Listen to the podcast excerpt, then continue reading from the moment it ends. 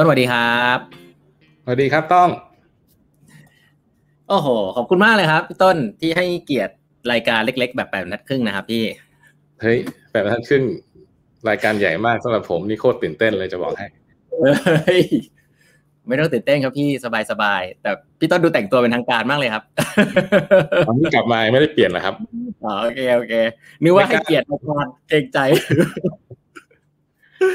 อย่าอย่าให้ลุกหรือจะเห็นกางเกงขาสั้น ขอบคุณมากเลยครับ ก็อันนี้ยินดีต้อนรับนะครับ พี่ต้นเป็น Head of People ของ Central พัฒนาเนาะแต่จริง ๆ แล้วเชื่อว่าพี่ต้นมีประสบการณ์เยอะพอสมควรเลยทีเดียวก็เลยอยากจะเริ่มต้นว่าเอ่อพี่ต้นทำงานอะไรมาบ้างครับ เป็น HR มาตลอดหรือเปล่า หรือทำอะไรมาก่อนเลยครับ อาจจะเล่าให้ฟังนิดนึงอ่าอันนี้อาจจะใช้เวลานิดนึงนะครับอ่าเป็นนานใช่ไหม เหมือนเหมือนเอ่อไม่มีที่ไหนเขาให้อยู่นานก็ไม่ได้ทำ HR มาก่อนครับ จริงๆแบ็กกราวด์เป็นเป็นวิศวกรเริ่มต้นคล้ายๆต้องครับนะฮะแล้วก็ทำงานเกี่ยวกับธุรกิจน้ำมันนะฮะก็คล้ายๆต้องอยู่เหมือนกัน แต่ว่าเป็นบริษัทน้ำมันแห่งชาติของนอร์เวย์นะฮะอ่าโอเค แล้วก็ Statoil สแตทออยถูกต้องอ่าเคยอยู่เคยมีธุรกิจที่เมืองไทยหุ้นกับสพนะแต่ว่าขายไปละ แหล่งบงกฎอ่าต้องกดบงกดแล้วก็หลังจากนั้นก็ไปเปลี่ยนตัวเองเข้าไปทำธุรกิจที่ปรึกษาครับ อยู่ที่สิงคโปร์ทำเรื่องเกี่ยวกับ management consulting อืมเอ่อแล้วก็อยากย้ายกลับเมืองไทยก็เลยกลับมาทำงาน ตอนนั้นก็กลับมาเริ่มงานที่เซ็นทรัลแล้วก็ทำงานเกี่ยวกับค้าปลีกมาเป็นสิบปีเหมือนกัน อืมมีเอ่อ วันก่อนเพิ่งนั่งคุยกับเพื่อนว่าเอ๊ะในในค้าปลีกนี้ผมน่าจะทำเกือบทุกฟังก์ชัน แล้วยกเว้น ไอ้บริหารสาขาเปิดร้านปิดร้านนะขายของนะฮะเอ่อแล้วก็เมื่อสักสามสี่ปีที่แล้วเนี่ยมีโอกาสได้ จริง ๆ เคยทำงาน HR มาตอนช่วงหนึ่งอยู่ตอนอยู่ที่รีเทลอืมแล้วก็ช่วงสามสี่ปีที่แล้วเนี่ยมีโอกาสได้กลับมาช่วยงานทางด้าน HR อีกครั้งหนึ่ง เพราะว่าเป็นช่วงที่เขาอยากที่จะเอ่อตั้ง การไอเป็น Academy ของ Central นะฮะก็ตั้งใจว่าจะเข้าไปทำนะแต่ด้วยการเปลี่ยนแปลงเล็กน้อยก็เลยเอ่อรับ mission โอนมาที่ Central พัฒนามามาดูแล People Group ทั้งทีมโอ้แล้วก็มาอยู่นี่ปีกว่าละฮะฟังแล้วเนี่ย ก็ไม่ได้ทำงาน HR มานานมากนะพี่ แล้วทำไมถึงตัดสินใจรับงาน HR ล่ะพี่ มันดูยากนะ ผมว่างานนี้มันดูยาก เออ นั่นนั่นดิตอนคือ เรียกว่าตอนแรกจะเป็นเป็นอุบัติเหตุนิดหนึ่งนะก็อืมเอ่อตอนนั้นเนี่ยที่ย้ายมาเซ็นทรัลรีเทลสมัยก่อนนะสมัยนั้นคุณทศเป็น CEO ครับยังบริษัทเล็กๆอยู่เลยนะเอ่อย้ายเข้ามาปุ๊บเนี่ยทำงาน Special Project ก่อน ก็ตามภาษาอืม consult ที่ย้ายเข้ามาทำงาน Corporate เขาก็จะให้ทำเรื่องอะไรที่มันเป็น เป็นเขาเรียกว่าเป็นงานอยู่ระหว่างกล่อง ถ้านึกถึงกล่องของ organization chart ไอ้พวกกล่องต่างๆนี่ก็พวกเราก็จะทำ แล้วบังเอิญมันมีหนึ่งเรื่องที่เป็นเรื่องเกี่ยวกับ employee engagement ที่เป็น concept ใหม่อ่าของไทยก็ได้เข้าไปทำเลยรู้จักผู้บริหาร HR หลายคนนะฮะอืมแล้วเราก็เริ่มสังเกตว่าหลาย ๆ เรื่องที่เขาทำกันเนี้ยมันคล้าย ๆ กับที่ตอนที่เป็น consult มันต้องทำในฐานะคนทำงานปกติ เพราะ consult จะไม่มีทีม HR ตอนที่ทำนะฮะอืมบริษัทเนี่ยทุกคนมีบทบาทในการทำเรื่อง HR หมดเลยตั้งแต่ไปทำแคมเปญรีคูดคนเอ่อสัมภาษณ์เอง รวมกระทั่งถึงเอ่อให้ฟีดแบ็กแล้วก็ทำเรื่องเทรนนิ่งทำเองหมดเลยก็เลยรู้สึกว่าเฮ้ยมันเป็นเรื่องที่เราชอบแพ้เราทำได้ก็เลยเอ่อมีโอกาสที่มีหนึ่งท่านเกษียณนะเรื่องเกี่ยวกับ talent development ก็เลยยกยกมือเข้าไปทำอันนี้นเป็นก้าวแรกที่เข้าไปทำ HR อืมโอ้ก็สิบกว่าปีแล้วแล้ว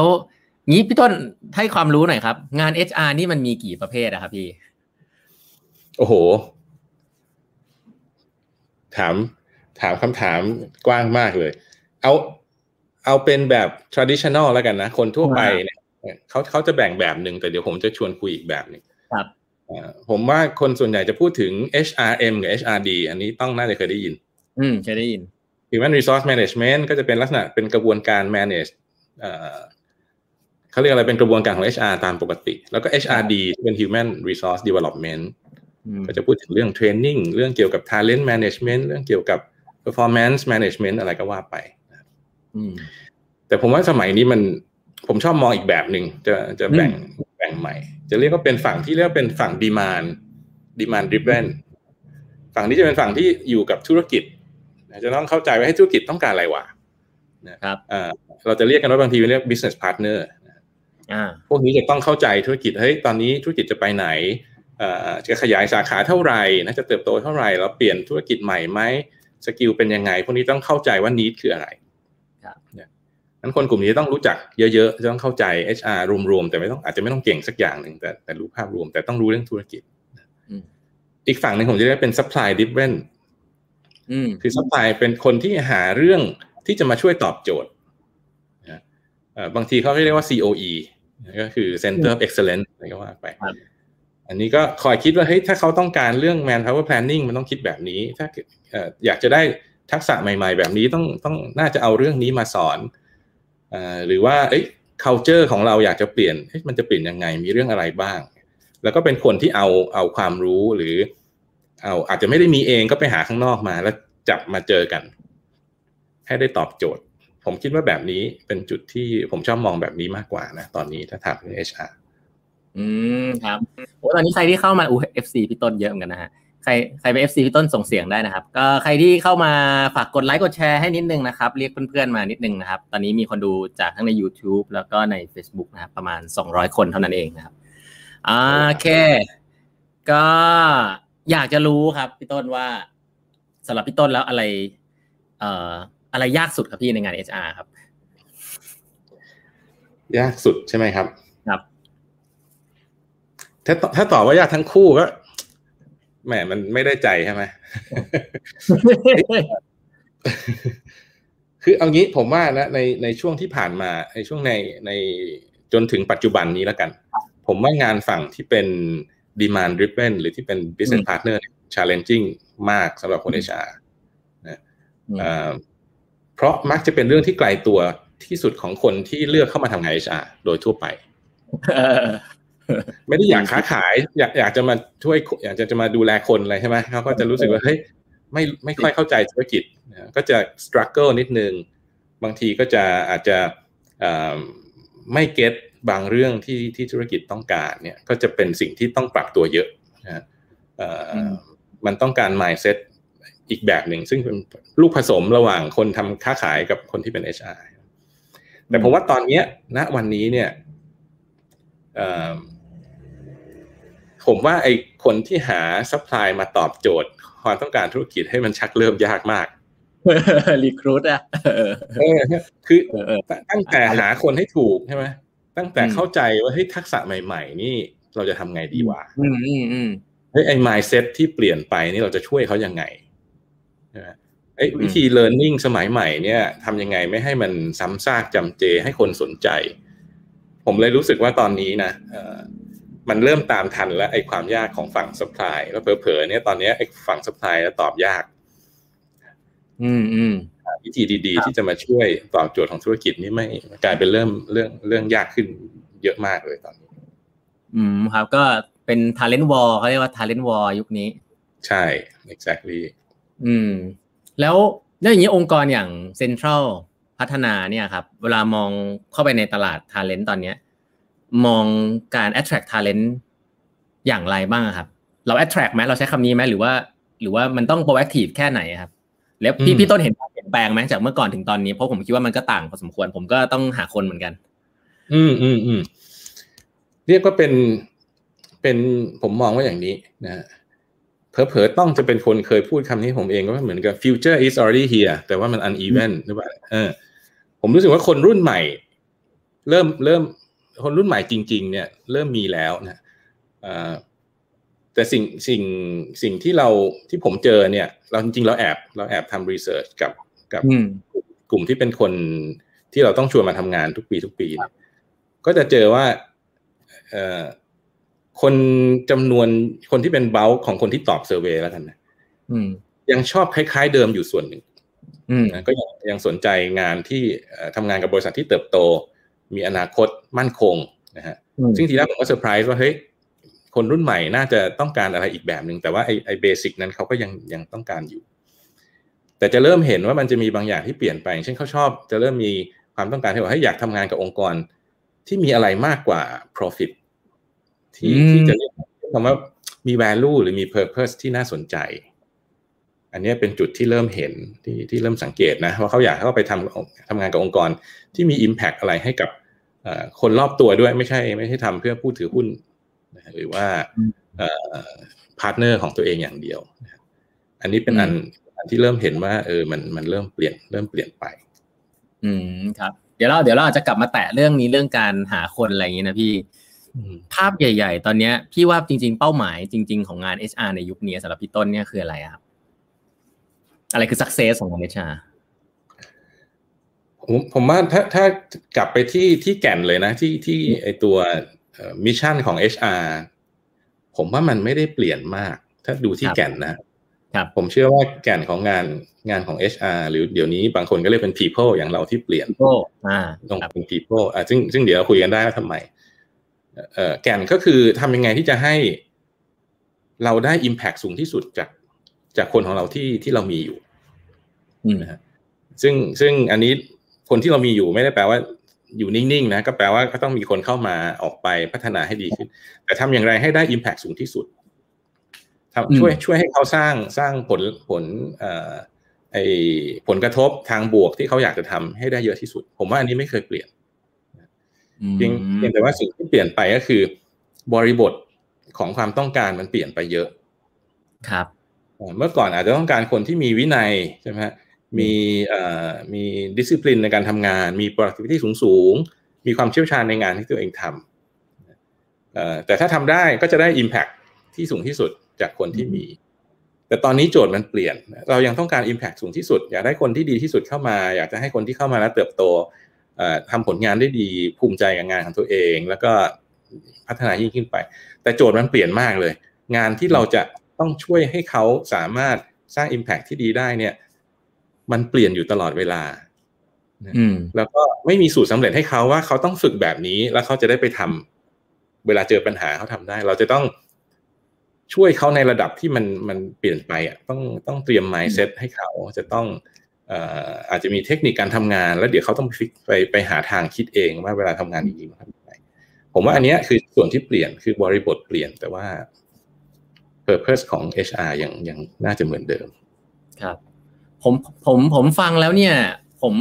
พยายามนึกตามครับว่าไอ้เส้นของการที่บอกว่าทำให้คนที่อยู่ในในองค์กรหรือในทีมเนี่ยทำงานแล้วได้ productivity สูงสุด หรือว่าผลลัพธ์สูงสุดแล้วก็ดีที่สุดเนี่ย มันไม่ใช่งานของของไลน์อะฮะมันไม่ใช่งานมันเป็นงานอ่าพี่ไอ้นี่เป็นเป็นเป็นพอยที่ดีมากนะอันนี้เป็นอันที่ผมนั่งนั่งคุยกับเพื่อนอยู่เอชอาร์เป็นงานประหลาดอยู่หนึ่งอย่าง มันซึ่งเดี๋ยวก็ต้องโยงว่าผู้บริหารผู้บริหารแบบไหนนะจะจะทำงานกับเอชอาร์ได้คืองาน HR นี่มันต่างจากงานอย่างเช่นงานโอเปอเรชั่นงานการเงินงานตลาดตรงตรงที่งานบางงานเหล่านั้นเป็นงานที่ผู้บริหารในสายงานเนี่ยไปทำแทนอืไปทำแทนผู้บริหารไปทำแทนบริษัทว่าเพราะคุณรู้เรื่องนี้คุณต้องทำแต่งาน HR มันเป็นงานที่จริง ๆ เราเหมือนเป็นร่างทรงให้ CEO นะ อ่าใช่ไหมก็คืออผมว่าถึงจุดหนึ่งนะ ถ้าถามยกเว้นในงานที่เป็นงาน process กระบวนการ facilitation ของไม่มี HR ได้นะ ถ้า CEO เป็นคนที่คิดเรื่อง people ได้ดีนะฮะงั้นดังนั้นผมเลยมองว่างาน HR นี่เป็นเหมือนกับเป็นเป็นมโนธรรม หรือเป็นเป็น conscience เรื่อง people เป็นตัวแทนที่ที่ที่ช่วย CEO ทำงานเรื่องนี้แทนเขาเพราะมันจริงมันเป็นมันเป็นงานของเขา ก็เลยแต่ตรงกับที่ต้องพูดเพราะผมเห็นด้วยอย่างยิ่งนะงานนี้เนี่ยเป็นงานที่เป็นเป็นเรื่องที่สุดท้ายแล้วเนี่ย leader หรือคนที่บริหารทีมเนี่ยจะต้องจะต้องรับผิดชอบเราเป็นคนที่ช่วยคิดเรื่องนี้ ควบคู่ไปกับเขาดังนั้นเนี่ยก็เรียกว่าเป็น partner ที่ทำไปด้วยกันอืมครับแหมเดี๋ยวมีหลายประเด็นนะฮะ สนุกสนานนะครับ แน่นอนออยากจะรู้ว่า คนในองค์กรมักจะเข้าใจอะไรผิดเกี่ยวกับ HR บ้างครับโหเยอะ อันนี้ถามชง แต่แต่ไม่ใช่สิ่งที่ไม่ใช่สิ่งที่ ไม่ใช่สิ่งที่เลวร้ายอะไรนะ ผมเรียกว่ามันเป็นมันเป็นธรรมชาตินะผมเล่าผมเล่าให้ให้พี่ต้นฟังที่ถามคำถามนี้จริงๆแล้ว เพราะว่าผมเคยอยู่ในองค์กรที่บ้าเทคนิคบ้าวิศวกรมากเลยผมวิศวกรเนี่ยก็ได้เดินรับการ treat ดีเขาจะมองว่า HR เนี่ย support มาก อะไรอย่างเงี้ย แต่ผมก็ไม่เชื่อนะ แต่ว่า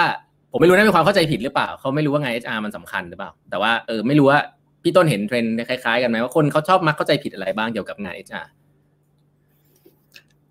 ก็หลักหลักเยอะนะฮะผมว่าเข้าใจผิด เยอะแล้วสิ่งที่เกิดขึ้นก็คือคือเสียเสียโอกาส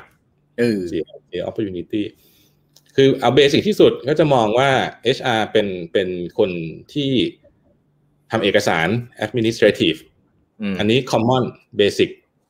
ที่เป็นเรื่องปกตินะอันนี้กล่าวแล้วทุกคนรู้นะครับจ่ายเงินเดือนจ่ายทำเงินเดือน payroll อย่าให้ผิดนะถ้าทำถูกต้องก็โอเคเท่าตัวแล้วไปอีกอันหนึ่งเขาจะมองว่าเป็นงานงานเขาเรียกอะไรงานงานบริการ คุณต้อง support บริการเห็นภาพเลยอะเออต้องคุณต้อง support แล้ว จากสากกะเบือยันเรือรบมันจะมีเรื่องไหนบ้างที่ไม่เกี่ยวกับคนมันเกี่ยวหมดเขาก็จะบอกว่าเนี่ยอะไรที่มัน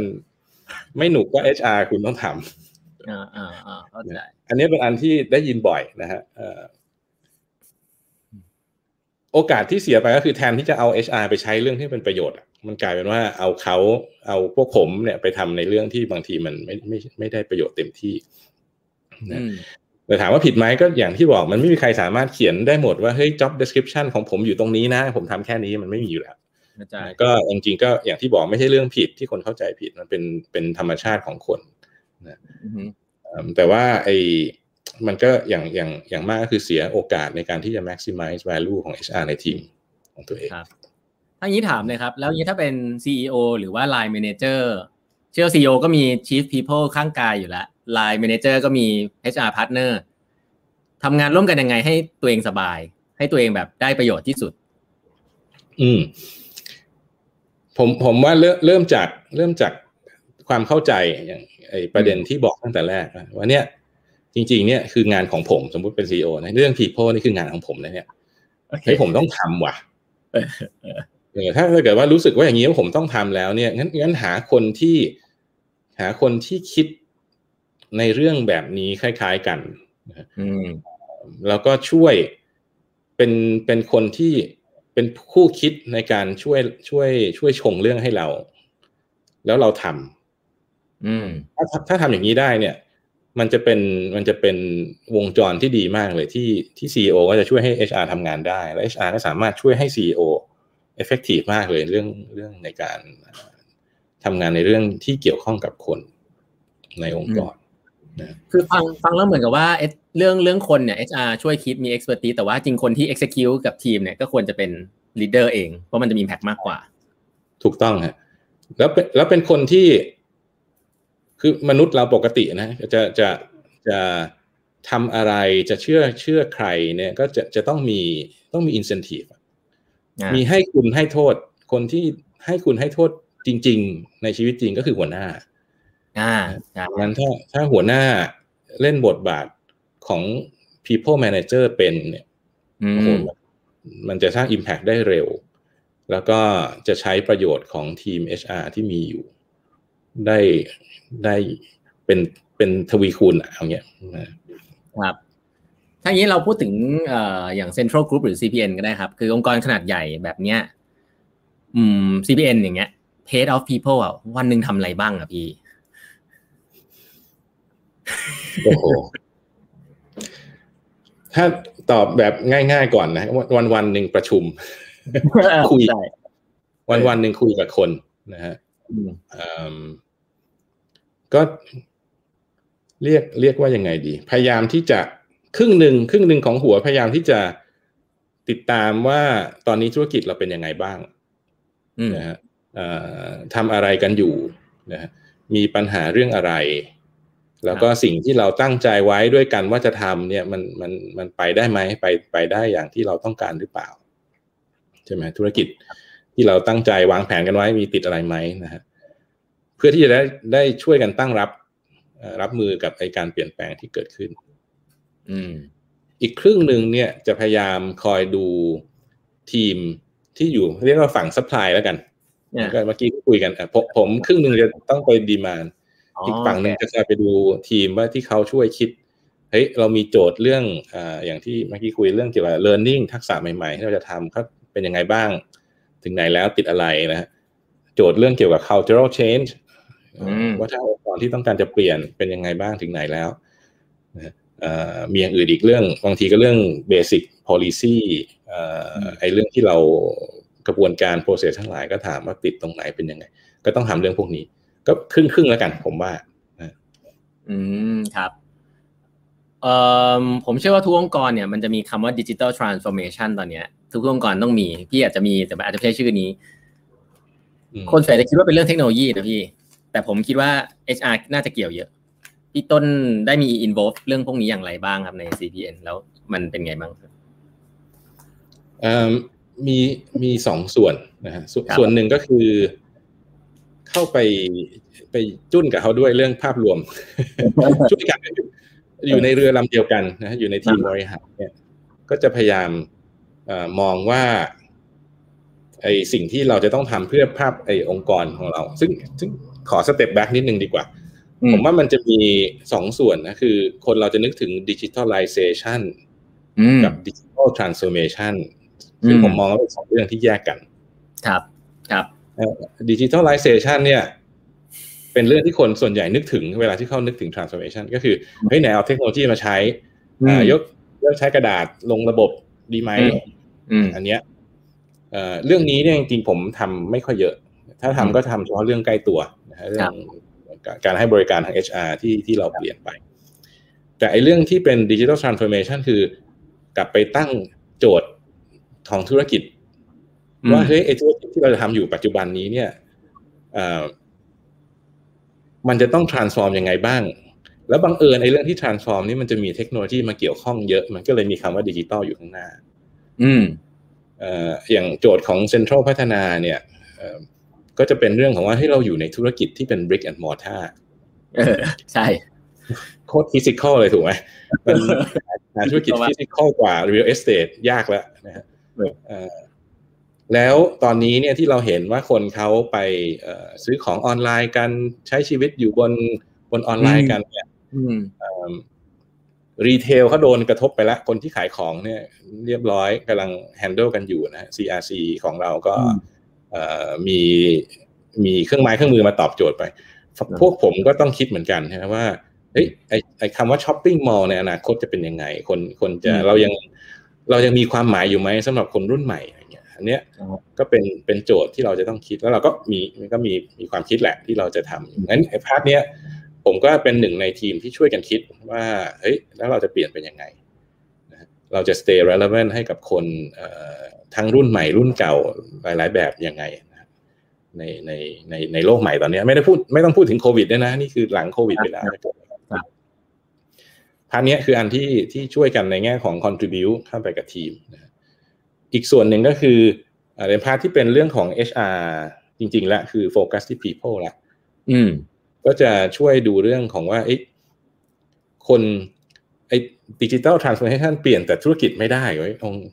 อืมองค์กรกับคนจะต้องพร้อมครับที่จะทำเรื่องพวกนี้ด้วยเหมือนกันนะฮะเอิ่มก็มีตั้งแต่เฮ้ยเอ่อเอาเอาเรื่องใกล้ตัวก่อนทักษะอะไรบ้าง เป็นเรื่องใหม่ ๆ ที่เราต้องมีเพิ่ม ไม่เคยมีจะต้องมีทำยังไงนะหรือ culture หรือ mindset ที่ต้องเปลี่ยนไป มีอะไรบ้างเราต้องทำอะไรบ้าง มีเรื่องของกระบวนการทำงานต้องเปลี่ยนไหมนะฮะเอ่อเทคโนโลยีไม่ต้องพูดถึงอยู่แล้วถ้ามันเปลี่ยนกระบวนการเราก็ enable ด้วยเทคโนโลยี แล้วก็สุดท้ายก็คือโครงสร้างองค์กรเอ่อควรจะต้องปรับอืมอะไรบ้างเนี่ยสี่เรื่องเนี้ยเป็นอันที่ที่ผมทำเยอะหน่อยอืมครับ โอ้ยอยากจะแตะบางเรื่องนะครับ อย่างเช่นเรื่อง culture culture ที่งาน HR อะพี่ อย่างที่เป็นเป็นต่อเหมือนเดิมงาน CEO งานของผู้บริหารทุกคนใช่ป่ะเออเฮ้ยแต่เราช่วยเราช่วยเราอ่าเราต้องเป็นไงเราต้องเป็นคน เราต้องเป็นคน มีมีความเห็นหน่อยเพื่อที่จะเอ่อทำให้ช่วยเขาคิดอะ ไม่งั้น ไม่งั้น CEO ก็ก็ก็เหนื่อยนะอืม แต่ทำเองไม่ได้อ่า เราช่วยคิดได้นะต้องแต่ต้องต้อง engage กับคนอื่น แล้วผมว่า part นี้เป็น part ที่เป็นอีกอันหนึ่งที่คนจะเข้าใจผิดเรื่องงานของ HR นะฮะมันจะไม่ใช่ ไม่ใช่แอดมินละไม่ใช่ support ไม่ใช่ service ละผมว่างานนี้เราเริ่มเข้าใกล้งานการตลาดงาน marketing มากขึ้น อ่าขายนิดนึงขายนิดนึงอ่าเอ่อไม่ไม่เคยโยงเรื่องนี้มาก่อนนะคือถ้าผมทำงาน HR รอบแรกสมัยที่อยู่ retail นะแล้วระหว่างนั้นก็กลับไปทำธุรกิจ บางอันไปเคยไปทำงาน merchandising หาของมาขาย แล้วก็ทำเรื่องเกี่ยวกับการตลาดตอนอยู่ Family Mart พอกลับมาทำงาน HR อีกครั้งถึงได้เห็นว่าเฮ้ยตอนนี้งาน HR เรานี้เหมือนการตลาดมากในในในแง่ที่จะต้องสามารถดึงดูดความสนใจของคนให้สนใจในเรื่องที่เราเห็นว่าเป็นเป็นความสำคัญขององค์กร สร้าง value proposition ที่มันวินวินอะว่าเขาทำแล้วเขาได้ประโยชน์ องค์กรได้ประโยชน์ เขาถึงจะบายไง ไม่งั้นเขาก็ไม่บาย งั้นจะไปบังคับได้ไงคุณต้องออกนอก เมื่อกี้เห็นคอมเมนต์บางคนบอกจะทำให้คนออกนอกคอมฟอร์ทโซนได้ไง เฮ้ยเราต้องคอนวินส์เขานะว่ามันมันดีนะเว้ยเขาเขาถึงจะเอ่อออกมาใช่ไหมแล้วถึงจะมาเอ่อสนใจเรื่องที่เราอยากจะคุยให้ฟังแล้วก็ชวนถึงจะชวนทำตาม ผมเลยมองว่าเฮ้ยมันคล้ายๆกับการที่การตลาดเนี่ยจะต้องหา value proposition ของสินค้าหรือบริการดีเอาไปชวนให้คน buy ไงไม่งั้นเขาก็ไม่ buy ผมเลยคิดว่าเรื่องนี้เป็นเป็นชักเรื่องที่มันไม่ใช่แอดมินไม่ใช่ support แล้ว แต่ว่าตอนนี้เราเราเริ่มเป็น เป็นการเป็นงานการตลาด แล้วก็งานค้าขาย เยอะเหมือนกัน คือถ้าพูดให้ให้ชัดขึ้นก็หมายถึงว่าถ้าองค์กรเนี่ยมอง customer ข้างนอกมาซื้อของเราเป็น customer การตลาดกับ customer แต่นี้มันเหมือนเป็นการตลาดกับ employee ให้เขารู้สึกกับวิชาองค์กร ถูกต้องครับ อืมซึ่งก็เป็นงานผู้บริหารนะจริงๆนะก็งานผู้บริหารเออเข้าใจเข้าใจ แล้วยากไหมพี่ ยากนะ แต่มันสนุก อืม มันเป็นเป็นพาร์ทที่เริ่มทำให้เห็น เอ่อเห็น Impact ได้ชัดเจนมากขึ้น คือถ้าเรามองภาพอย่างนี้ปุ๊บ เราก็จะเริ่ม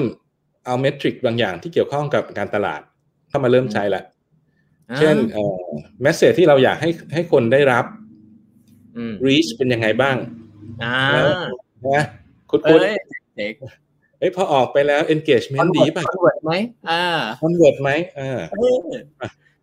เราเราเราจะเริ่มเห็นว่าเฮ้ย message เรื่องนี้วิธีไหน เฮ้ยคน resonate well นะได้ดีเขาตอบเขาเริ่มสนใจไหม พอทำเรื่องนี้เสร็จมีแอคทิวิตี้ตามมาเขา participate หรือเปล่า มีกดไลค์กดแชร์หรือเปล่า เอางี้ยกตัวอย่างใช่ไหมแล้วก็โยงไปถึงคนมาทำกิจกรรมไหม คนร่วมร่วมเล่นสิ่งที่เราชวนเข้ามาทำบ้างหรือเปล่าครับอ๋อวัดผลได้เลย มันเริ่มวัดผลได้ง่ายได้ได้บ้างได้ได้ดีขึ้นกว่าเดิมที่ จะวัดอยู่อย่างเดียว satisfaction หรือ engagement ถูกไหมอันนี้มันเริ่มเริ่มเริ่มโยงได้ว่าเอ้ยเราได้ Impact อย่างที่เราอยากจะเห็นหรือเปล่าครับพี่ต้นยกตัวอย่างอาจจะเป็นเมทริกซ์ง่ายๆ ที่พี่ต้นนึกออกว่าจริง ๆ ตอนนี้ใช้ในการวัดการทำงานของทีม HR นิดหน่อยสักหน่อยได้ไหมฮะเผื่อคนจะได้เอาลองเอาไปใช้ดู ตัวที่พยายามใช้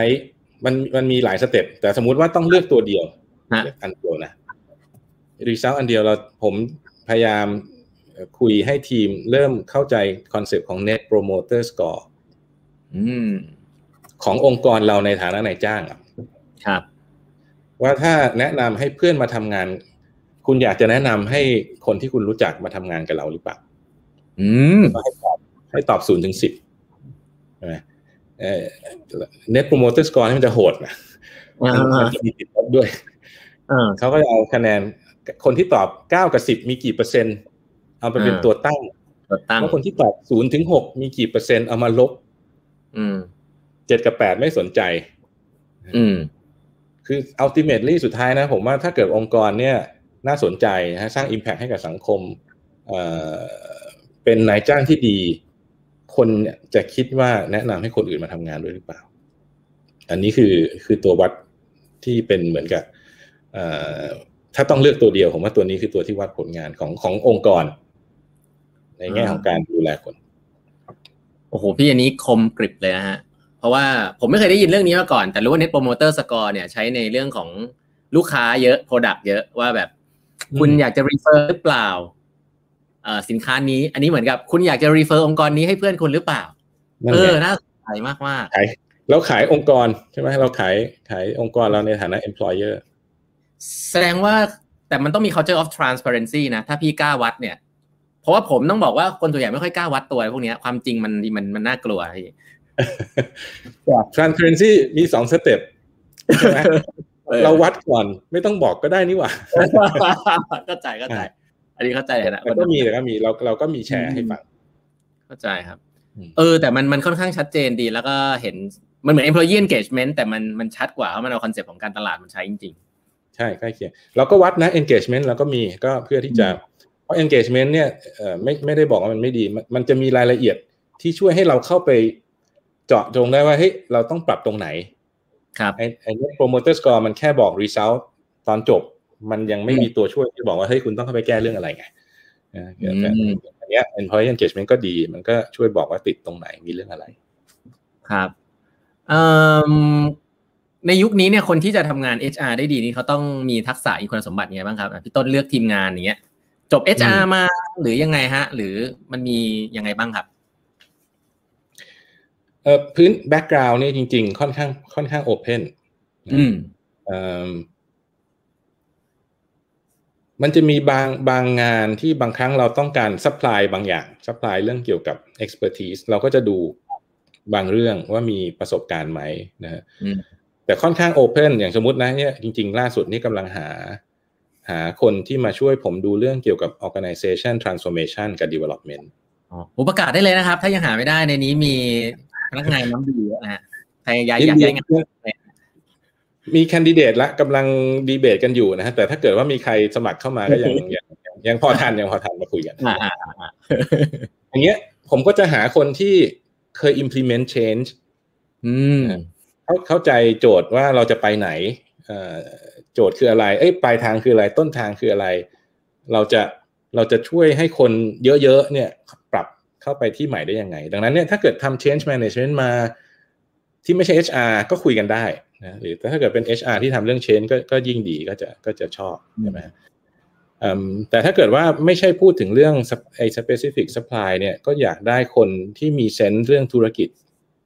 อืม เข้าใจถึงเป็นคนที่มีเขาเรียกว่ามี have an end in mind มีเขามีมีทำงานแบบที่มีเป้าหมายนะฮะวางเป้าให้เป็น แล้วเราค่อยค่อยคิดว่าจะทำอะไร อย่างเงี้ย อันจะเป็นภาพ อันนี้เป็นภาพที่ค่อนข้างกว้างเออ น่าสนใจ คือผมผมเคยอ่านหนังสือหลาย ๆ เล่มอะครับเขาเขาจะอาจจะคำนี้เขาบอกว่าเป็นเหมือนกับ skill ของ problem solving หรือว่าสกิล consulting ที่แบบต้องมีว่าอยากได้อะไร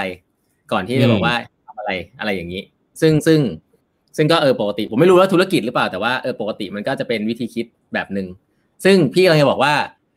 ปกติแล้วงาน HR เนี่ยเดี๋ยวนี้มันจะต้องวัดผลได้แล้วก็เห็นชัดขนาดนั้น ใช่ แล้วที่ที่บอกว่าต้องต้องอยากได้คน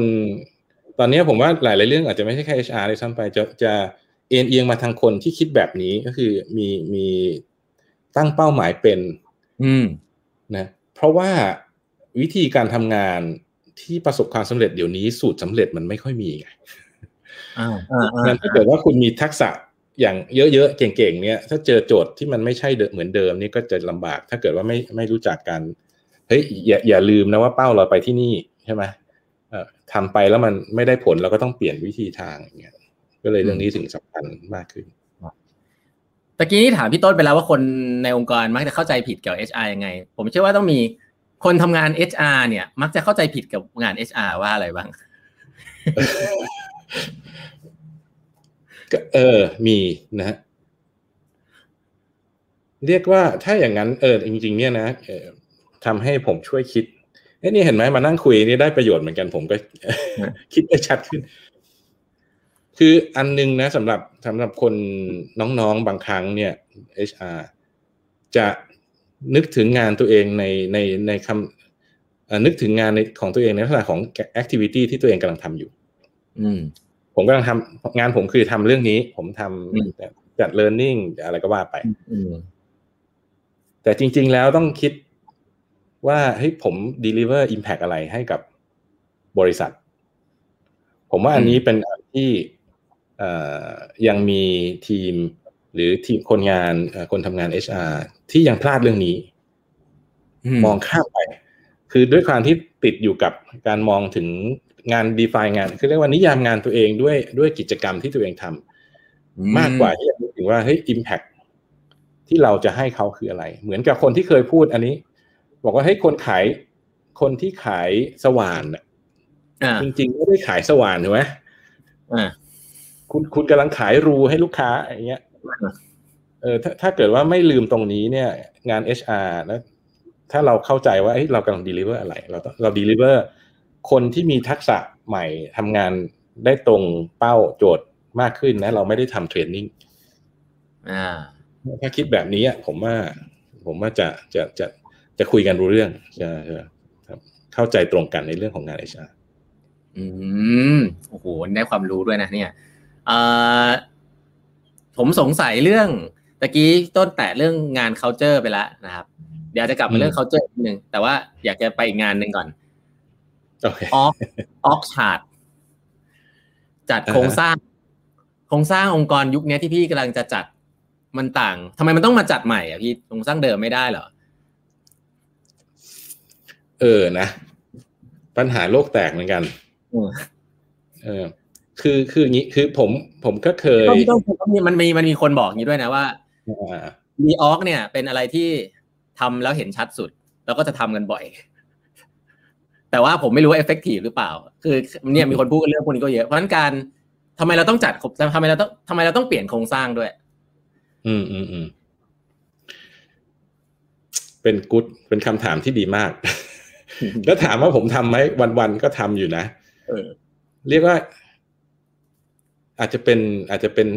เอ่อเขาเรียกอะไรดี เป็นเลก a ซีของเก่าที่มันติดมานะเราเราเรา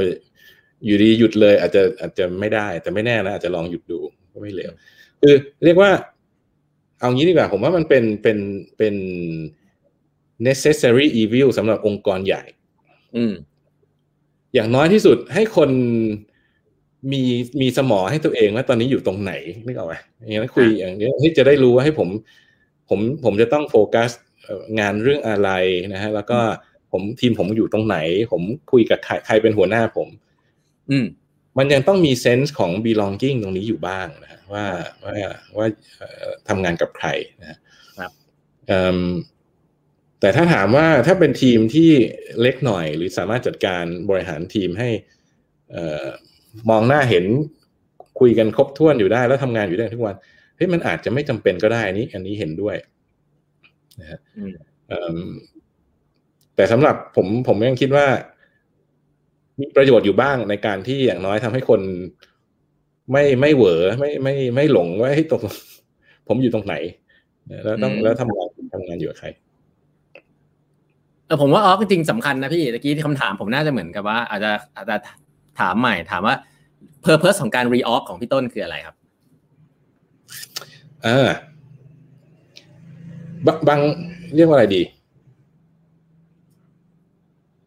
การเอางี้บางบางอย่างเนี่ยสิ่งที่เราอยากจะเห็นก็คือ อย่างเช่น อย่างเช่น reorg เพื่อที่จะให้บางให้องค์กรมัน flat ขึ้นอืมเอาเอาหนึ่งเรื่องแล้วกันนะยกตัวอย่างหนึ่งเรื่องครับครับครับ ถามว่าทำให้ flat แล้วนี่มันแก้ปัญหาทันทีหรือเปล่าคำตอบคือไม่ใช่นะอืมแต่ว่ามันลด ความเป็นไปได้ที่มันจะทำให้ layer ของการตัดสินใจมันเยอะ อ่านะฮะคือการที่สมมุติเราเราองค์กรมันมี layerสี่ห้าเลเยอร์เนี่ยการโอกาสที่มันจะต้องตัดสินใจห้าครั้งมันมีอยู่ใช่แต่ถ้าเกิดเราฟอร์สว่าเฮ้ยทำไมต้องห้าด้วยสามไม่ได้เหรออืม แล้วพอสามแล้วที่แน่ๆพอมันเป็นสามแล้วมันยากมากเลยที่จะจะยังรักษาไอ้ไอ้วิธีการตัดสินใจแบบห้าครั้ง อยู่เหมือนเดิมดังนั้นเนี่ยอันเนี้ยก็มีมีประโยชน์ในการ ในการที่เราเอา organization ขึ้นมาดู แล้วก็มาดีเบตกันให้ดี ๆ ว่าเราเราจริง ๆ เราต้องการอะไรบ้าง อืมครับ ก็เรื่อง reorg นี่ผมคิดว่าสำคัญ เพราะว่า digital transformation จริง ๆ สุดท้าย ที่เห็นชัดอันหนึงก็คือเรื่องของ reorg อืม แล้วเอิ่มถามเรื่อง culture ครับ culture ในมุมพี่ต้นเลย ในมุมผู้บริหารนะ culture ตอนนี้ทุกคนอยากจะเปลี่ยน culture แล้วก็ผมว่าผลลัพธ์ของ culture ไม่ใช่ผลลัพธ์สิ่งที่มันเห็นได้ชัดก็คือตัวย่อนะตึ้งตึ้งตึ้งตึ้งอะไรเงี้ยแต่ถามคำถามที่สำคัญจริงๆก็คือว่ามันคือ ผมเชื่อว่ามันคือ behavior แหละการ drive culture ให้อยู่ใน behavior พนักงานเนี่ยพี่ต้นมีในฐานะที่เป็น HR นะ เป็นคนช่วยช่วยคิด แต่ไม่ได้ทำทำด้วยแหละ แต่ว่าก็ทำทั้งคนเดียวไม่ได้เนี่ย คิดว่ามันต้องมีวิธีในการสมมติอยากจะเปลี่ยน culture อะไรสักอย่างหนึ่งเนี่ยวิธี implement ที่มัน effective ที่พี่ต้นคิดเนี่ยมันมันเป็นยังไงบ้างครับ เอาวิธีที่ผมคิดว่า effective แล้วกำลังพยายามทำอยู่แล้วกันนะครับเพราะเพราะนี้ตอนนี้เนี่ยคือโจทย์ใหญ่ของของเซ็นทรัลพัฒนา แล้วผมเชื่อว่าองค์กรที่ส่วนใหญ่ทุกที่เหมือนกันนะสุดท้ายแล้ว ไอ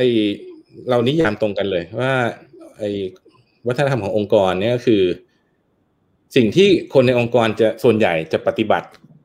เวลาที่ไม่มีใครมาสั่งอะว่าคุณต้องทำแบบนั้นคุณต้องทำนู่นทำนี่เขาจะบีเฮฟเป็นยังไง อันนี้นั่นคือวัฒนธรรมสิ่งที่ทำสิ่งที่พวกพวกเราทำอยู่ตอนนี้นะก็คือเอาไอไอตัวที่เป็นพื้นฐานของพฤติกรรมเหล่านี้บางคนก็จะเรียกก็เป็น value นะบางคนก็จะเรียกว่าเป็นความเชื่อเป็น belief อะไรก็แล้วแต่ เอามาแตกลงมาให้ได้ว่าจริง ๆ แล้วพฤติกรรมที่เราอยากเห็นมีอะไรบ้าง อืม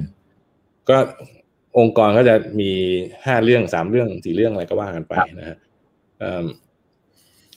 ประเด็นที่หนึ่งที่เราตั้งใจทำก็คือเฮ้ยคุยกันให้ชัดๆ ว่าไอเราเข้าใจพฤติกรรมเหล่านี้ชัดเจนเปล่า อืม แล้วยกตัวอย่างได้ไหมว่าอะไรที่มันเข้าข่ายอะไรที่ไม่เข้าข่ายนะ อืม อย่าง คำที่แน่นอนที่สุดคนพูดถึงเยอะตอนนี้นะ แล้วก็ใกล้หัวใจต้องอย่างเช่น innovation เออตัว I ตัว I ต้องมีต้องมีเขาจะต้องมีตัว I แปลว่าอะไรวะ คุณต้อง innovate สิไอ้เนี่ยคุณต้องไปหาวิธี innovate อะไรเงี้ยมันไม่ช่วยไงผมรู้สึกว่ามันไม่ช่วยนี้ถ้าเกิดว่าเราต้องตีออกมายกตัวอย่างวิธีสิ่งที่เราตีก็คือคำว่า innovate เอาหนึ่งประเด็นก่อนนะ ก็คือเอ่อ คนทำงานเนี่ยเอ่อกล้าที่จะรับ feedback อืม welcome feedback ไหมอยากไปอยากได้ feedback จากคนอื่นหรือเปล่าเนี่ยอันนี้เป็นหนึ่งตัวอย่างของการที่เราเอาไอ้คำคำพูดที่เป็นตัวย่อหรือว่าดูดีๆ เนี่ยมาเบรกออกมาให้เป็นเป็นพฤติกรรมที่คนเข้าใจนะแล้วเราถึงเอาอันเนี้ยไปสื่อ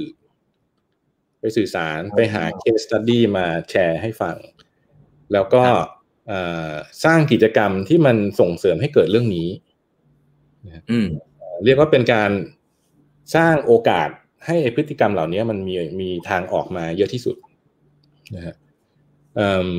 อีกอันยกตัวยกตัวอย่างนะอย่าง feedback เราก็จะส่งเสริมเรื่องการที่จะให้feedback ซึ่งกันและกัน เรากำลังทำแคมเปญเรื่องวิธีการให้ feedback อย่าง constructive อย่างเงี้ยหนึ่งอัน ที่พยายามจะสอนให้ทุกคนที่มีหัวหน้าไอ้ที่มีลูกน้อง ทางที่สองคือเราสร้าง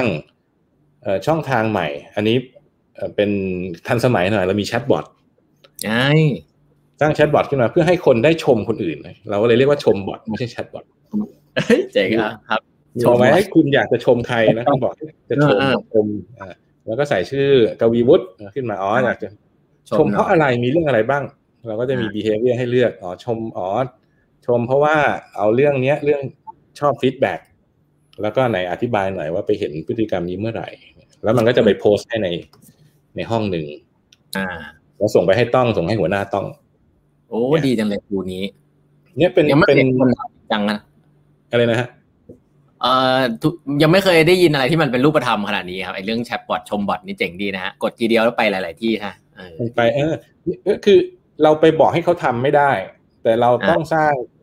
โอกาสหรือเวทีที่เขา สนใจจะทำเนี้ยก็นี่คือบทบาทที่ที่พวกผมทำแล้วก็ข้อดีอีกอันหนึ่งก็คือ มันเป็น Data Point ให้ผมด้วย ว่าเฮ้ยมีคนชมเรื่องนี้เยอะขึ้นหรือน้อยลงวะอ่าแล้วก็เอ้ยเขาชมเรื่องอะไรกันเยอะๆนะชมเรื่องเกี่ยวกับ innovation หรือชมเรื่องเกี่ยวกับ customer ผมก็จะได้เห็นว่าเฮ้ยพฤติกรรมไหนบ้างของเราที่เริ่มอาจจะเริ่มมี traction มีคน สนใจให้คนเริ่มบายเรื่องพวกนี้มากขึ้นไหมอันนี้ก็จะเป็นเป็นเอ่ออันนี้ก็เป็นเรื่องค่าการตลาดนิดๆว่าหาเรื่องทำเพื่อจะให้ให้มันมี Data Trail แล้วเราก็เก็บ Data มาใช้งาน ครับ เรื่องการสร้าง culture เนี่ยครับพูดเรื่อง behavior ค่อนข้างเยอะ มันมันทำทีเดียวหมดเลย หรือว่ามันทำจากข้างบนลงข้างล่าง หรือว่าให้ทำจากข้างล่างขึ้นข้างบนซึ่งข้างล่างอันอันหลังไม่น่าได้ไม่ใช่ใช่ ทำพร้อม ๆ กัน แต่ว่าเริ่มเริ่มจากข้างบน ให้เขาเป็นอย่างน้อยเป็นคนพูดก่อนนะอืมโชคดีของเราตรงที่ผู้บริหารของเราเนี่ยค่อนข้างอินกับเรื่องพวกนี้อยู่แล้วอืมเอ่อก็จะสนับสนุนแล้วก็จะลงมาเล่นด้วยตัวเอง จะมาจะมาพูดเชิญชวนดังนั้นเนี่ย ต้องต้องสัญญาณต้องมาก่อนว่า เอ้ย เรื่องนี้เป็นไม่ใช่เรื่องที่ HR พูด เป็นเรื่องที่ leader พูดเราเราก็ต้องร่วมมือกันนะเสร็จแล้วคราวนี้พอพูดอย่างนี้ปุ๊บก็จะกระจายไปทั้งองค์กรพร้อม ๆ กันเราจะมีทั้งที่ดึงลีดเดอร์มาคุย ดึงจากทีมคนทำงานทุก ๆ ระดับเลยมีโอกาสในการที่จะได้มาพูดเรื่องนี้เหมือนกัน ครับ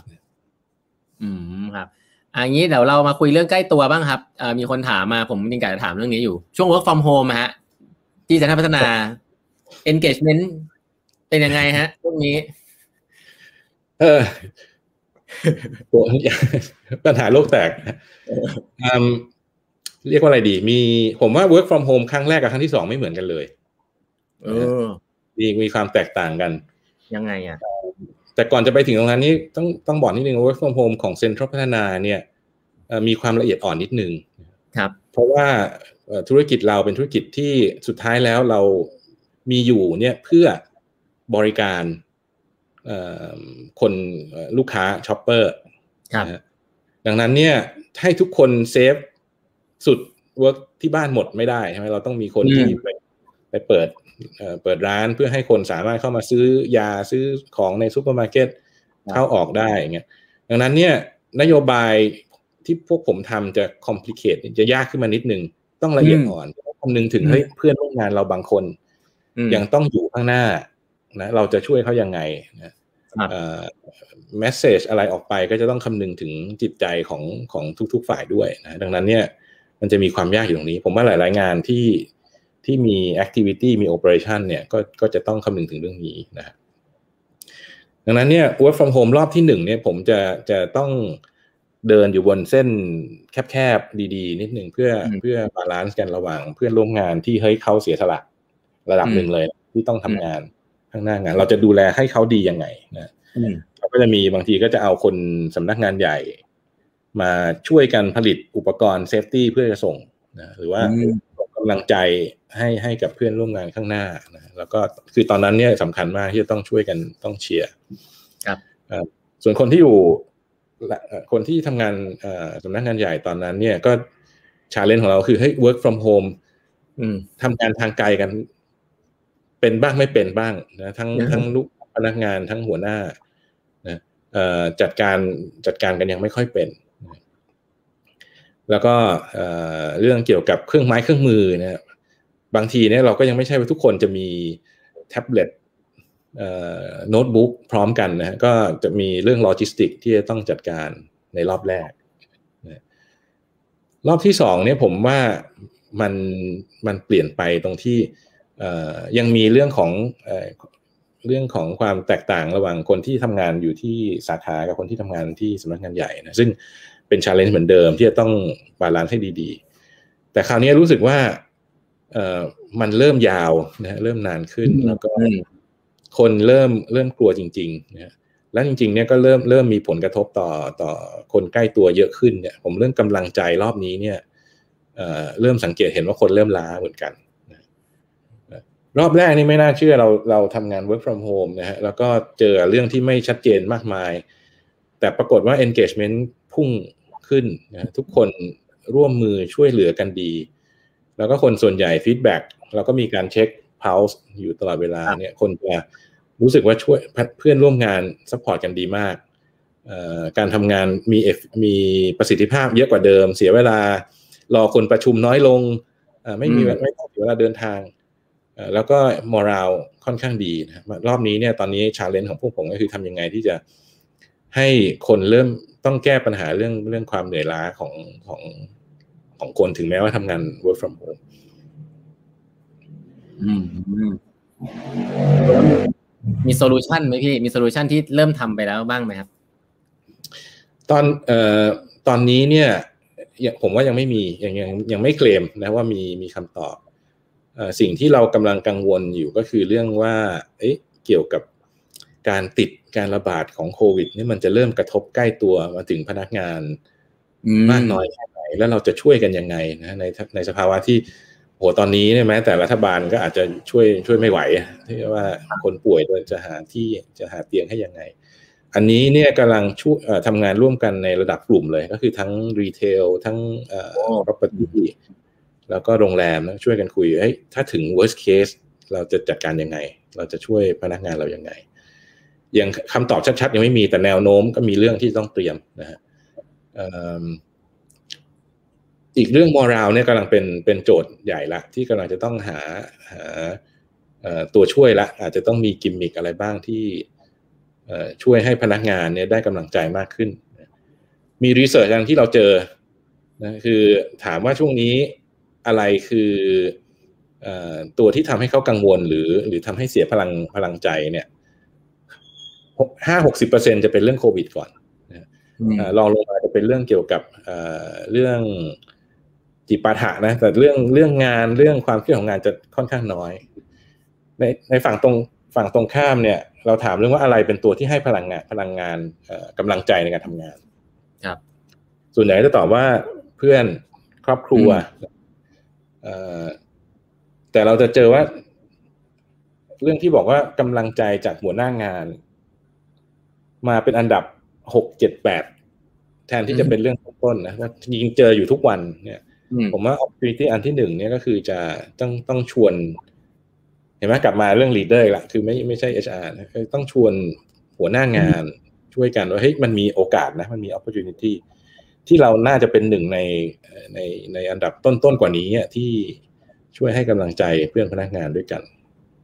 recognize กันให้มากกว่าเดิมนิดนึง แล้วก็เข้าอกเข้าใจหน่อยเวลาที่มันมันผลงานเริ่มมีผลกระทบ เพราะว่ามันก็มีสิ่งแวดล้อมข้างนอกเยอะแยะที่ที่มากระทบ อันผมว่าอันเนี้ยเป็นเป็นเป็นสิ่งที่ต้องทำโดยด่วนนะของทุกองค์กร ครับ โอ้โห ไม่มีอะไรมากกว่าให้กำลังใจนะครับ เพราะว่าธุรกิจก็ ก็น่าอยู่ข้างนอกเยอะอะอยู่ข้างนอกเยอะ ถูกถูกครับเห็นด้วย มีคำถามครับ แต่ว่าคำถามนี้มีถามมาสองคำถามคล้ายๆกันครับจริงๆเป็นเรื่องของแนวคิดของพี่ต้นในการ retain คน talent ในองค์กร ยุคนี้เนี่ย อะไร effective ครับการ retain talent ในองค์กร อืมเหมือนกันครับคำถามที่ดีมากนะฮะตอนนี้สมมุติฐานผมนะ เท่าที่สังเกต คือคนที่เขารู้สึกว่าเขาได้สร้าง Impact จริงๆในการทำงานโดยเฉพาะยิ่ง Impact ที่มันเป็นเรื่องเดียวกันกับสิ่งที่เขารู้สึกว่ามันคือ นี่คือตัวตนของเขา ครับนะสังเกตเห็นได้จากเราก็มีเสียคนเก่งๆไปนะฮะเวลาที่เสียคนเก่งตอนนี้สิ่งที่สังเกตคือเขาเริ่มรู้สึกว่าเฮ้ยเขาไม่ได้ ไม่ได้ไม่ได้รู้สึกว่านิ่งๆแล้วรู้สึกว่าไม่ได้ทำ ตัวเองอยากจะทำมากที่สุดนะดังนั้นเนี่ยวิธีสิ่งที่เราพยายามจะทำตอนนี้ อย่างเช่นแทนที่ให้รีวอร์ดเป็นให้คุณเอาคูปองไปทานอาหารกับภรรยาเนี่ย เราจะพยายามที่จะหาสิ่งที่เรียกว่า โอกาสในการที่เขาได้ทำในสิ่งที่เขาคิดขึ้นมาอย่างเงี้ยมากขึ้นซึ่งเรื่องนี้เป็นเรื่องเรื่องใหม่เรื่อง challenging เหมือนกัน เพราะว่าเอ่อ มันต้องต้องอาศัยความร่วมมือจากหลายฝ่ายถึงจะทำให้มันสิ่งเหล่านี้เกิดขึ้น ครับโอ้โหนี่คุยสนุกมากนะครับสามทุ่มละเดี๋ยวจะไม่ให้เกินเวลาเยอะนะโอ้โหนี่เราคุยสนุกสนานมากเลยฮะมีคำถามดีๆเยอะนะครับสามสิ่งแรกที่ควรทำเมื่อต้องการ transform ทีม HR ครับเป็น CPO มือใหม่ คือขึ้นมาปุ๊บแบบรู้สึกว่าแบบต้องมีการเปลี่ยนแปลง อาจจะสามสิ่งแรก ต้องดูยังไงครับ ไม่มีถูกผิด ไม่มีถูกผิดไม่เอ่อผมว่านะ อันที่หนึ่งจะจะ transform ไปไหนรู้ยังใช่ไหมเออเป้าหมายเป้าหมาย เป้าหมายโจทย์ก่อน เพราะว่าส่วนใหญ่ ส่วนใหญ่คนจะรู้ว่าธุรกิจ อยากจะเปลี่ยนธุรกิจเป็นยังไง อ่านะเราอยากที่จะอะสมมติทำธุรกิจนี้ เราอยากจะ diversify อะหรือว่า เราอยากที่จะไปประเทศนี้ เราอยากที่จะมีรายได้จากธุรกิจนี้มากขึ้นเลยนะพวกเนี้ยคนอืมคนจะคิดได้ได้ค่อนข้างดีงั้นโจทย์ของ CPO มือใหม่ก็จะต้องนั่งคุยกันดีๆ กับ leader ของธุรกิจ ว่าเอ้ยพี่คิดว่า ถ้าเราจะทำสิ่งที่เราอยากจะทำอย่างที่เนี่ยที่เขียนลงไปเนี่ยว่าจะทำเฮ้ยมันหมายความว่ายังไงกับกับองค์กรเรากับคนที่เรามีอยู่ นะฮะกระบวนการที่เรามีเครื่องไม้เครื่องมือที่เรามี มันมีอะไรบ้างที่มันต้องต้องทำใหม่หรือต้องเปลี่ยน อันเนี้ย ผมว่าต้อง define ให้ชัดอืมๆไม่งั้นเดี๋ยวคำเอชาก็จะทำไปเรื่องที่เราคิดว่าใช่ แต่มันถ้าเขาไม่เห็นด้วยก็ก็เจ๊งโบงอะครับ อืม ก็เป้าหมายก่อน โอเคครับโอ้ช่วงท้ายๆโอ้โหงะมีคำถามดีๆเยอะมากนะฮะอ่าผมอยากจะรู้ว่าตะกี้พี่ต้นค้างไว้ว่า ทีมไม่ได้ใช้คำว่า HR ละใช้ว่า people ไอ้พวกพวกอะมามีหลายๆหลายๆที่เปลี่ยนนะ มีองค์กรเมืองนอกก็เพราะว่าไม่ไม่ใช้ HR เพราะว่าอะไรครับ อันหนึงเป็นเหมือนเป็นกุศโลบาย อยากจะให้เขาเริ่มสังเกตอะเปลี่ยนแล้วเหรอ คือมันมี something new อ่าโอเคว่าเอ้ยมันมีการเปลี่ยนไปนะฮะอ่าเอ่อแล้วก็อันที่สองเนี่ยก็คือ เราตั้งใจจริง ๆ ที่จะให้ คนเริ่มมองเห็นว่างานของ HR เนี่ยมันไม่ใช่ มันไม่ใช่การบริหารจัดการเอ่อทรัพยากรเฉยๆนะมันเป็นเรื่องของการที่จะต้องเอ่อได้ได้ใจคนเพราะเราจะขายไงเราเราต้องนึกถึงว่าเขาอ่าเขาเป็นคนที่ต้องซื้อสิ่งอืที่มเราจะทำให้ดังนั้นเนี่ยก็เลยอยากที่จะให้มันเริ่มใกล้กับชีวิตจริงอะว่าเราจะเราดีลกับ people นะ เราต้องมี value proposition ที่ชัดเจน มีวิธีการขายให้ดี ให้เขาถึงจะบายเราถึงจะทำงานด้วยกันได้ อืมครับ โอ้ ชัดเจนนะครับ ถ้ามองไปในอนาคตครับ เห็น challenge อะไรในงาน HR ในภาพรวมบ้างก็ได้ครับ ไม่ต้องเกี่ยวกับทาง CPN ก็ได้คิดว่างาน HR ในอนาคตในองค์กรที่กำลังจะเปลี่ยนไปโลกที่เปลี่ยนไปเนี่ยงาน HR เนี่ย จะมี challenge อะไรบ้างครับเอิ่มตอนนี้เลยนะครับทำอย่างไรให้ให้เรามีประโยชน์อือหือที่ ที่ช่วยที่ช่วยตอบ ช่วยทำให้ผลที่ธุรกิจอยากทำอะมันมันเกิดขึ้นได้จริงๆนะครับเอ่อซึ่งอันเนี้ยโจทย์ยากมันเป็นโจทย์ที่ยากมากเลยเรื่องเกี่ยวกับ mindset อืมนะแล้วก็เรื่องของความความความกล้าของคนเราที่จะทำอะไรเปลี่ยนไป เพราะว่าอันนี้เนี่ยเป็นมันมี ผมว่ามันมีเวลาจำกัดแล้วล่ะที่เราที่เราจะต้องกล้ากล้าทำอะไรที่เปลี่ยนนะซึ่งเป็นโจทย์ที่ใหญ่มากที่ทำไงให้คนเยอะๆเลยเนี่ย ทดลองเปลี่ยน เพราะสทางสถิติจะมีคนจำนวนหนึ่งใช่ไหมที่อยากชอบเปลี่ยน อืมคนส่วนใหญ่ต้องใช้เวลานิดนึงกว่าจะ move แล้วก็คนส่วนน้อยมันยังไงก็ไม่เปลี่ยนอืมทำยังไงจะให้คนส่วนใหญ่นี้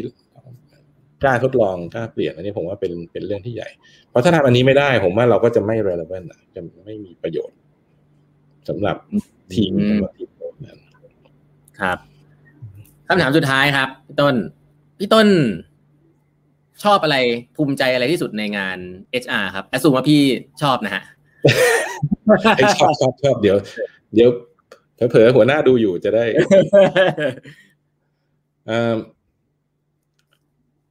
เอ่อเป็นเป็นคำถามที่ถามตัวเอง อยู่ครับครั้งคราวแต่ยังไม่เคยนั่งตอบเป็นเรื่องเป็นราวนะครับเอ่อจริง ๆ เพิ่งสดสดๆร้อนๆไม่นานนี้เองเพิ่งเพิ่งเพิ่งได้รับมาก็คือ ภูมิใจเวลาที่เห็น เห็นว่าทีมหรือคนที่เรา work กับเขาอะที่ช่วยเขาเนี่ยให้กล้าที่จะออกนอก comfort zone และกล้าเปลี่ยน อืมอันนี้จริง ๆ เนี่ยต้องต้องยกยก ความดีความชอบให้ต้องที่ช่วยเป็นแรงบันดาลใจให้บางเรื่องนะ อย่างเช่นฮะอย่างเช่นเรื่องเรื่องดีไซน์ thinking อะอันนี้ได้มาจากต้องนะฮะครับเอิ่มเป็นหนึ่งในสี่เสาหลักของเรื่องทักษะใหม่ที่องค์กรเราต้องเปลี่ยน แล้ววันเราก็พยายามทำมาหลายวิถีทางหลายหลายหลายเรื่องนะหนึ่งในนั้นเนี่ยก็คือเราจะบอกว่าเราจะเปลี่ยนวิธีการเรียนรู้ใหม่อยากให้คนทำงานไปด้วยเรียนไปด้วยยอมยอมแลกกับ มันจะได้ไม่กี่คนนะมันจะประมาณสามสามสิบกว่าคนที่ที่ได้ทำแต่ละครั้ง แต่อยากให้เขาได้ได้เห็นจริงๆแล้วก็ทีมนี้เนี่ยเป็นจริง ๆ เป็นทีมที่หลายๆคนบอกโอ้โห CPN ทำเรื่องนี้แบบเดิมมานานแล้ว น่าจะเปลี่ยนยาก แต่เราก็ทำงานด้วยกันทำงานกับทีมเนี่ยมาสักหลายสัปดาห์เลยจะเป็นเป็นเดือนนะเริ่มต้นตั้งแต่เจอนี่แรกเลยมาคุยกันแรก เรื่องเกี่ยวกับ customer empathy ทำจนกระทั่งถึงตอนจบเนี่ยเอา result มา present ให้กับผู้บริหารระดับสูงสุดของเราท่านหนึ่งก็เป็น deputy CEO พอสองสามทีม present เสร็จปุ๊บเนี่ย CEO ก็หันมาคุยกับผมแล้ว deputy CEO หันมาคุยกับผมเฮ้ยคุณต้นนี่เพิ่งเพิ่งวันนี้เองที่เห็นว่าทีมเราเข้าเข้าใจคำว่า customer customer centricity แกก็บอกว่าเฮ้ยแกสงสงสัยมากเลยคำว่า design thinking ถ้าฟังคำอธิบายว่าคืออะไรแกบอกมันเรื่อง common sense มากเลยทำไมพูดตั้งนานเเหมือนกับทีมยังไม่ค่อยเข้าใจ แต่เนี้ยกลุ่มเนี้ยเป็นกลุ่มที่เมื่อมาคุยแล้วเนี้ยโหนี่คือสิ่ง exactly คือสิ่งที่แกแกอยากเห็น จะบอกแค่ตอนนั้นนี่คือขนลุกเล็กน้อยฮะแล้วก็ดีใจมากว่าเฮ้ยโอเคเราเราได้พาคนที่เป็นเป็นคนบุคลากรสำคัญขององค์กรหลายคนเลย มีโอกาสที่จะได้ลองปรับกระบวนการวิธีการได้ทดลองทำแล้วก็เมื่อทดลองแล้วเนี่ยเขาบายอินแล้วเขารู้สึกว่าเอ้ยมันใช่มันมันตอบโจทย์ แล้วไม่ใช่แค่นั้นก็คือคนที่เป็นหัวหน้าของพวกเขาก็รู้สึกว่าให้เขาทำทำได้ดี อันนี้เป็นอันที่รู้สึกว่าเออเนี่ยเริ่มเห็นว่านี่เป็น Impact ที่ผมทำให้ไม่ใช่ผมคนเดียวก็คือมี partner ที่เป็นคนช่วยเรานะทีมที่เป็นทีม learning and development แล้วก็ business ด้วยก็ส่งคนมาช่วยกันคิดรู้สึกว่าให้ภูมิใจมากๆที่ที่สร้างให้เกิดการเปลี่ยนแปลงแบบนี้คนคนกล้าปรับ mindset และกล้าทดลองกล้าเปลี่ยน อืมครับ ขอบคุณพี่ต้นมากเลยครับไลฟ์ครั้งนี้เนี่ยเป็นไลฟ์ครั้งที่ได้ insight เยอะมากนะครับอันนี้ผมบอกอย่างนี้ก่อน เพราะว่าไม่มี insight แล้วให้ต้องหมดได้ได้เยอะเลยครับ เพราะว่าผมก็ก็ถามไปเรื่อยๆ แต่ ครั้งนี้ผมเชื่อว่าคนรู้สึกได้ว่า เวลา เอาคนมีประสบการณ์ทำจริง ๆ มาพูดเนี่ย มันก็ดู simple แต่รู้ว่ามันไม่ง่ายหรอก แต่มันดู simple แต่ว่าชัดเจน ซึ่งผมก็คิดว่าไม่ได้มีสูตรสำเร็จนะฮะ แต่ก็อย่างน้อยก็ได้เรียนรู้ครับ ได้ได้เห็นอะไรหลาย ๆ อย่าง ก็เชื่อว่าหลาย ๆ ท่านในที่นี้น่าจะรู้สึกเหมือนกันไม่งั้นคำถามไม่เยอะขนาดนี้นะครับ ก็วันนี้ขอบคุณพี่ต้นมากเลยครับ รบกวนเวลาเท่านี้ครับ ว่าง ๆ จะขออนุญาตไปขอความรู้อีกนะฮะโอ้ยินดี ผมขอต้องมาเยอะแล้ว ยังไงก็ต้องมาบ้าง ขอบคุณมากครับต้องที่ให้โอกาสมาคุยกันครับขอบคุณนะครับครับโอ้โห สุขสนานนะครับ กดไลค์กดแชร์ได้นะครับ ก่อนก่อนออกไปผมฝากคอมเมนต์ไว้ให้นิดนึงนะครับคอมเมนต์ไว้ให้หน่อยว่า วันนี้คุณได้รับประโยชน์อะไรบ้างจากไลฟ์ครั้งนี้เนาะแล้วก็คุณอยากให้ไลฟ์ครั้งนี้ดีขึ้นอย่างไรก็ส่ง feedback มาให้นะครับ ก็หลักการหนึ่งของ design thinking คือ feedback ตลอดเวลาแล้วก็ อันไหนปรับได้ก็ปรับอันไหนปรับยังไม่ได้ก็รอก่อนนะครับ ก็ฝาก feedback ให้หน่อยว่าอยากให้ทำอะไรให้มันดีขึ้นอะไรดีอยู่แล้วก็บอกมาให้หน่อยนะครับ แล้วก็ได้ได้รู้ชอบชอบเรื่องอะไรเกี่ยวกับการพูดคุยกันในวันนี้นะครับ ก็วันนี้จริงๆ สิ่งที่ผมส่วนตัว reflection ไวๆ ที่ว่าได้เยอะมากเลยก็คือว่าผมว่าผมได้เห็น character ของของคนที่ lead เรื่อง people ที่ effective มากเลย เออผมกำลังลองนึกว่าถ้าผมแบบเป็นผมอาจจะเป็นผู้บริหารที่เคยทำงานมีลูกน้องเนี้ยถ้ามีคน HR ที่เอ่อ thoughtful แล้วก็เป็นคู่คิดให้เราในแบบที่แบบคุยกับเรา analyze แล้วก็คิดกับเราไปเรื่อย แบบที่พี่ต้นทำอยู่เนี่ย แบบมัน thoughtful มากๆ เนี่ย ก็น่าจะเป็นประโยชน์มากๆเลยกับผู้บริหารก็รู้สึกเลยว่า อืมก็เป็นอย่างที่บอกครับ ผมอาจจะเป็นคนหนึ่งเหมือนกันที่เมื่อก่อนนานแล้วอาจจะเข้าใจผิดเกี่ยวกับงาน HR เยอะนะฮะที่ต้นพูดเขาว่าเป็นงานบริการผมว่าเอ๊ะมันใช้คำนี้ไม่เคยมีใครใช้คำนี้กับผม แต่ว่าเออมันก็คล้ายๆอย่างนั้นมั้งมองว่าเออคน HR ก็ช่วยเราหน่อยนู่นนี่นั่น แต่ว่าจริง ๆแล้ว เรื่องคนนี่ยากสุดเลยนะครับตะกี้ลืมบอกไปเพราะว่าพี่ต้นพูดไปแล้วแต่ผมจะบอกว่าเอ่อคำหนึ่งซึ่งผมก็เป็นเป็นสิ่งที่หนังสือเล่มหนึ่งผมยังจำได้ทุกวันนี้แล้วผมว่ายังเป็นเป็นสิ่งที่จำได้แน่ ๆ ไปจนไปเรื่อยๆ ก็คือ หนังสือของแจ็คเวลช์นะฮะแจ็คเวลช์เนี่ยหนังสือ winning ซึ่งเป็นหนังสือตำนานเนี่ยเขาแจ็คเวลช์บอกเลยครับว่า งานงาน HR เนี่ย ถ้าถ้าไม่สำคัญเท่าก็สำคัญมากกว่างาน CFO นะฮะก็คือเป็นงานที่สำคัญเทียบเคียงกับ CEO เลย แล้วก็เทียบเคียงกับ CFO หรือมากกว่า ซึ่งนั่นแหละครับ มันเป็นการบอกถึง culture องค์กร ถ้าคุณให้ความสำคัญกับคนเนี่ย คนเขาก็จะดูว่าเอ chief people คนที่ดูแลเรื่องคนอยู่ตรงไหน ถ้ามันไม่มีก็คืองานของ CEO เองนั่นเอง ซึ่งเรื่องพวกนี้เนี่ยมี research มี paper เยอะมากนะครับ และยุคนี้เนี่ยเป็นยุคที่ผมคิดว่า อย่างที่บอกครับ ถ้าคุณพูดเรื่อง talent war ถ้าคุณเข้าใจความสำคัญกับคน คุณเริ่ม aware แล้วว่า process มันพาคุณไปได้แค่สิ่งที่คุณทำอยู่แหละ process มันก็คือสิ่งที่คุณทำอยู่ทุกวันให้ดี แต่ถ้าคุณอยากไปทำเรื่องอื่นใหม่ๆคุณอาจจะต้องการคนแบบใหม่ ๆ ซึ่งถ้าบอกคนแบบใหม่ๆเนี่ยหลายๆครั้งเนี่ยวิธีคิดการ motivate เขาก็อาจจะเปลี่ยนไป ซึ่ง ถ้าคุณสนใจเรื่องพวกนั้นจริงๆอยากจะ attract เขาเข้ามาจริงๆเนี่ยก็ต้องให้ความสำคัญกับคนนะฮะ people นะฮะซึ่งวันนี้พี่ต้นก็พูดเรื่อง people ไปว่าคาว่า HR เนี่ยเป็นคำที่เก่ามากนะครับ human resource แปลว่าทรัพยากรมนุษย์ครับคือมองมนุษย์เป็นทรัพยากรเหมือนเหมือนเหมือนเหมือนดิน เหมือนน้ำลมไฟเหมือนกระดาษ มนุษย์เป็นทรัพยากรฮะเปลี่ยนได้เรื่อยๆนะครับ เมื่อตอนผมว่าคำนี้มันใช้ตอนที่มนุษย์เนี่ยทำงานใน manufacturing ในโรงงาน ก็คือคนคนนี้ออกไปก็คนอื่นเข้ามาแทนเหมือนเป็นรายการผลิตพนักงานก็เป็นคนกลุ่มหนึ่งซึ่ง ไม่เหมือนหุ่นยนต์น่ะก็ทำทำทำทำทำไป human resource นะฮะแต่ว่าเวลาตอนนี้พอใช้ว่า people เนี่ย ซึ่งจริงในบริษัทที่ชัดเจนมากคือ Google Google ใช้ว่า head of people operation นะครับแล้วก็วงใน Line Man วงในก็วันก่อนพี่พี่รุธมาพูดก็ head of people เหมือนกัน วันนี้ CPN ก็ head of people เหมือนกัน ก็ไม่ได้บอกว่าเป็นเทรนด์หรือเป็นอะไรนะครับ แต่แค่จะบอกว่าที่มาที่ไปมันเป็นแบบนั้นนะครับ เพราะฉะนั้นแล้วเรื่องพวกนี้ก็ลองนำกลับไปปรับใช้ดูได้ครับ ไม่ได้มีสูตรสาเร็จ แล้วก็ผมไม่เชื่อว่าคนที่ผมเชิญมาเนี่ยเขาก็ไม่ได้พยายามจะบอกว่าสิ่งที่เขาทำมันถูกนะครับเขาก็บอกว่าเขาทำแบบเนี้ยอันนี้ work อันนี้ไม่ work หน้าที่สำคัญของเราก็คือเอาลองไปปรับใช้ดูว่าจะใช้อยู่ตรงไหนในองค์กรได้บ้างนะครับก็วันนี้คิดว่าน่าจะเป็นประโยชน์นะครับ ฝากติดตามแปดบรรทัดครึ่งได้ในหลายช่องทางนะครับ ไม่ว่าจะเป็นพอดแคสต์นะครับมีทุกวันเลย Facebook นะครับแล้วก็ YouTube Subscribe แปดบรรทัดครึ่งนะครับมีการสัมภาษณ์ผู้บริหารไปแล้วกว่า 50 ท่านนะฮะก็ผมว่าเป็นขุมทรัพย์ของตัวผมเองส่วนตัวเลยนะครับ เข้าไปดูซ้ำบ่อยมากก็ลองเข้าไปดูกันได้นะครับ อยู่ที่ YouTube Channel ของแปดบรรทัดครึ่งนะฮะแล้วก็ฝากติดตาม Line OA ของแปดบรรทัดครึ่งด้วยนะครับ เครื่องหมายแอดแล้วก็ e half e i g h t h a l f นะฮะก็จะส่งคอนเทนต์ดีๆให้ตลอดนะครับ ฟรีนะฮะฟรีหมดทุกอย่างความรู้ฟรีความรู้ดีๆ ไม่ไม่มีค่าใช้จ่ายนะฮะโอเค ขอบคุณมากนะครับ วันนี้หลับฝันดีนะครับ ลาไปก่อนครับ เดี๋ยวพรุ่งนี้ไม่แน่ใจมีโอลิมปิกอะไรดูหรือเปล่า ก็ช่วงวันหยุดนี้ก็น่าจะมีอะไรให้ทำบ้างนะฮะขอให้ทุกคนหลับฝันดีครับ สวัสดีครับ